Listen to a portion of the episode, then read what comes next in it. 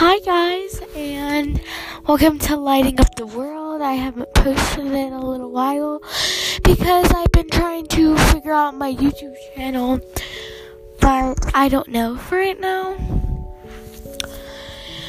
So, yeah, so today we'll be catching up with me. Now, it's not Christmas break anymore.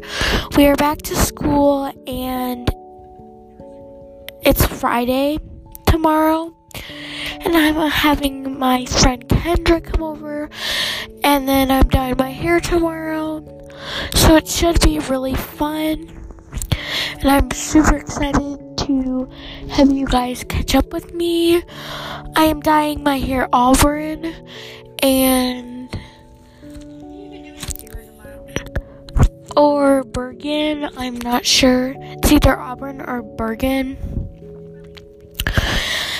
My hairstylist also said she could do pink, but it's going to fade. So I think I'm just gonna do Bergen, which is a type of red. And also, guys, um, tomorrow is school. I'm waking up at 5 anyway.